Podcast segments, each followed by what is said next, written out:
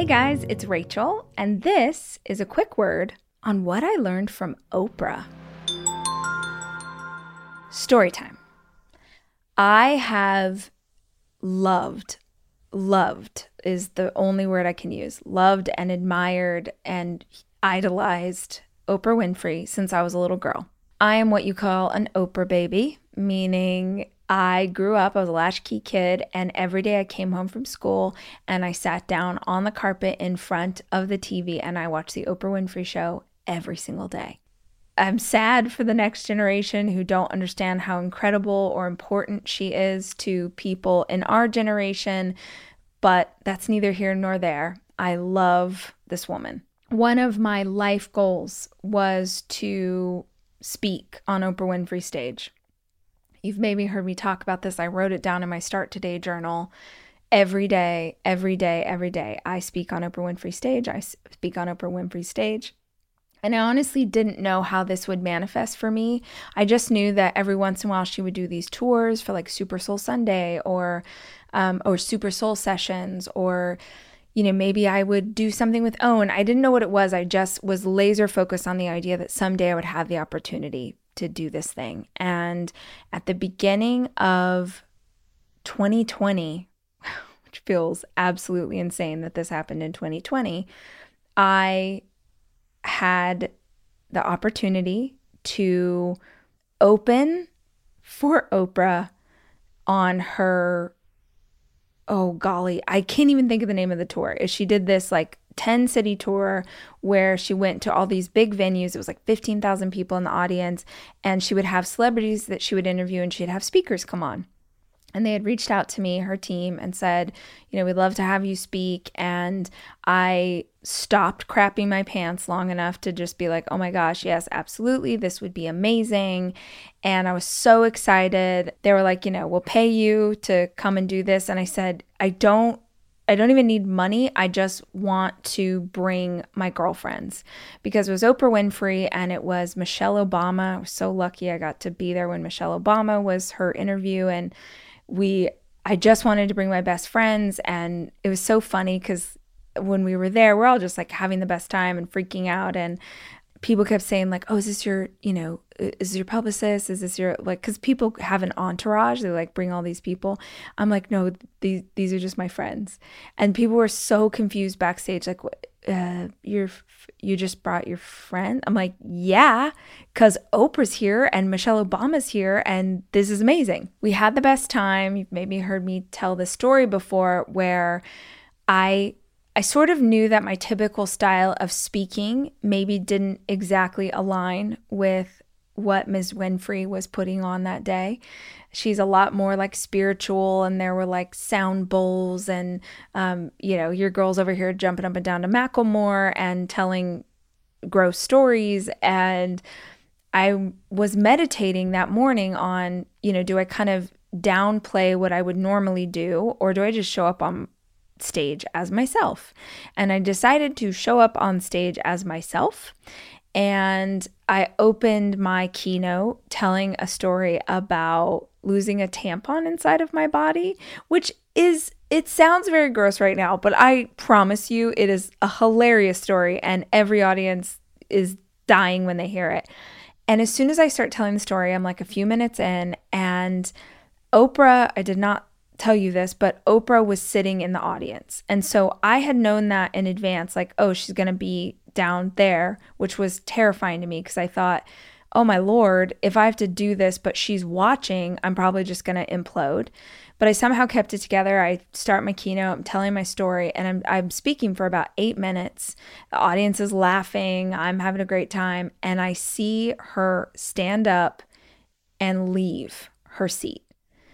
And when Oprah stands up, I mean, there's like 57, you know, there's like a SWAT team and, you know, the Secret Service, like just everybody, her security team takes her off. And I'm like on stage, and it's a really weird thing, but when I am speaking, I can also process like what's happening in the room. One of my friends is a musician, and he was saying the same thing. Like he can literally be performing his hit song, and in the back of his mind, he's also thinking about something. It's a weird compartmentalizing thing. In any event, I see her stand up, and in the back of my mind, I'm like, oh my God, she hates my speech. She literally hates my speech. So the remaining time of my keynote, I am giving my keynote while in the back of my mind freaking out because my hero hates what I'm saying and is totally pissed off. And I'm like, oh my God, I've offended her. She's invited me here and I've like messed this up and I've done a bad job. And I'm the voice in the back of my head's like, no, it's fine. Like, you're being dramatic. Like, this is great.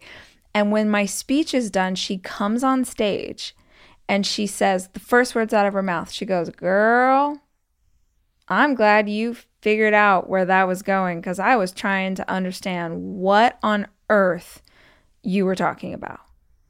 So in front of 15,000 people, she's come up on stage and made me very aware that what I was reading when she stood up from her seat was accurate, that she was not happy that I was telling a story about a tampon, right? And I, on that stage, I die, y'all. I die 1,000,000,000 deaths. And because I'm like, oh my God, this is my hero and this is the worst. It was horrible. So she's interviewing me, she's asking me questions, and I'm just like, I'm trying to like keep my shit together. And the last question was, she's like, wow, you know, your book, it's sold millions of copies. You've been on the New York Times bestseller list for over a year. Like, I just keep seeing your name on there and you've had all this success. What do you think it is about you and your work that resonates with women so much?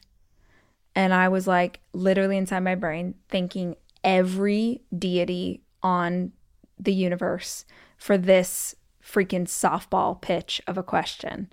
And I said, oh, I think what resonates with women is my authenticity, is that I am willing to stand on your stage and tell a story about a tampon because that's who I am. I'm willing to be myself even if it means that I'm not as much of a fit for my hero as I would like. And the audience like erupts in applause and she gives me a hug, and I was so grateful that I got that moment to kind of like say what I needed to say. I walk off stage and I'm devastated. I'm devastated because I ended up wrapping it up really nicely, but I still was like so sad that I felt like I didn't do a good job, you know, for this person. And she obviously, her team, everybody like has an idea of what they want. And I'm sure no one had ever seen me give a keynote before. So they didn't know that I'd talk about, you know, back fat or sex or my uterus or whatever. But all of that to say, I go back to my green room. My friends are there. They're like, that was amazing. You did a good job. You know, they're hyping me up, doing what you need to do. And, you know, 5 minutes go by and I hear this little knock on my green room door. And one of my friends opens the door and there's like a PA there. And he says, Miss Winfrey would love to come and spend some time with Rachel. Would that be okay? And basically every single one of us in the room just immediately has a coronary. Like, we just pass out. Like, we're at, like, very calmly, my friend's like, yes, that would be lovely. And he closes the door and we can't even figure out like what, like, she's coming here to this tiny green room and there's like five of us in here. We start cleaning this green room like when company showed up at your house when you were little and your mom saw their car pull up and then everyone starts cleaning as fast as they can. That's what we're shoving stuff in the bathroom. We're like, why is she coming here? Like, why doesn't the queen like call you to her room? Whatever. A few minutes go by. We feverishly clean. There's another knock on the door. The door opens. There's Oprah with Gayle. If you know Oprah, you understand why it's significant that Gayle was with her. She comes in the room. She and Gayle fully hang out with us, talk to every single one of my friends, spend time with me. She pulls me over to the side, Oprah does, and talks to me. We have a conversation I'll never forget as long as I live. The most incredible, like, I swear to you, I felt like I was talking to God. It was wild. And takes picture, like, just does the whole thing. So beautiful, so incredible, so fucking present. Like, they were so present with us. There was no agenda. They were not hurrying. They took their time, spends time with us, and then leaves. And I've told this story many times over the years because it is one of my favorite lessons that I have learned while I have been inside of this industry. And that lesson is, this is the kind of leader that I want to be.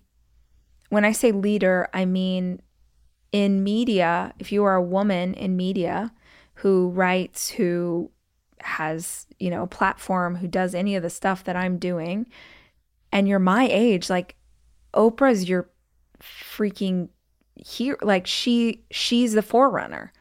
She's the wayfinder. She's the one who, like, blazed the trail. She's the one that we're looking at to go, okay, how do you behave or act or show up in the world? I need you to understand, guys, she had literally no reason to come and hang out with us. None. If all I had done was what happened on stage and I had that would be huge. She gave me the opportunity to speak in front of 15,000 people. Like, that's huge. If that's all that happened, that would be huge.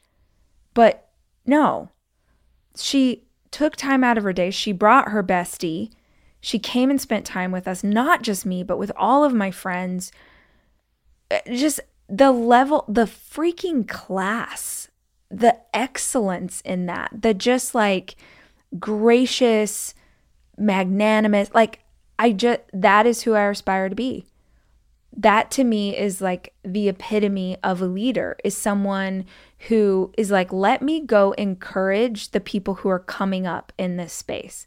Let me go encourage someone who is like 25 steps lower down the ladder than I am, for no other reason than just like paying it forward.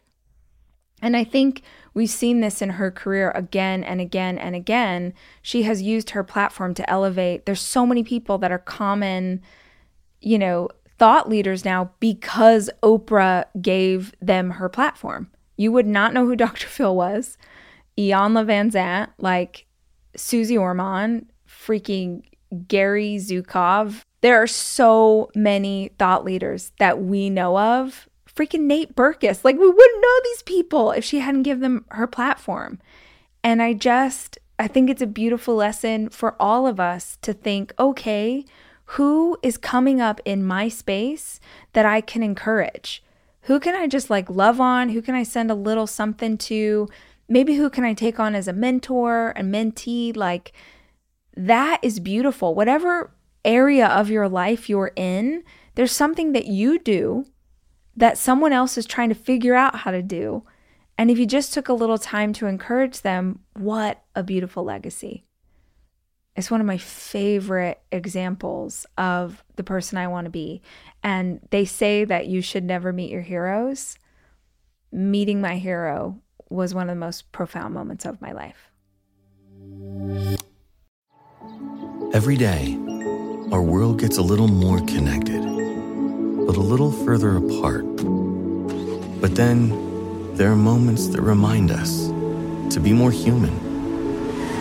Thank you for calling Amica Insurance. Hey, I was just in an accident. Don't worry, we'll get you taken care of. At Amica, we understand that looking out for each other isn't new or groundbreaking. It's human. Amica, empathy is our best policy. It's your time. Join global thought leader, executive producer, and New York Times bestselling author T.D. Jakes and today's leading culture shifters for an experience unlike any other. At the 2024 International Leadership Summit, spiritual and business leaders can gain the practical tools they need to maximize their timing for success. With world-class discussions, breakout sessions, and networking opportunities, this is where your dreams turn into reality. Timing is everything, and your time is now. March 21st through 23rd in Dallas, Texas. Register today at thisisils.org.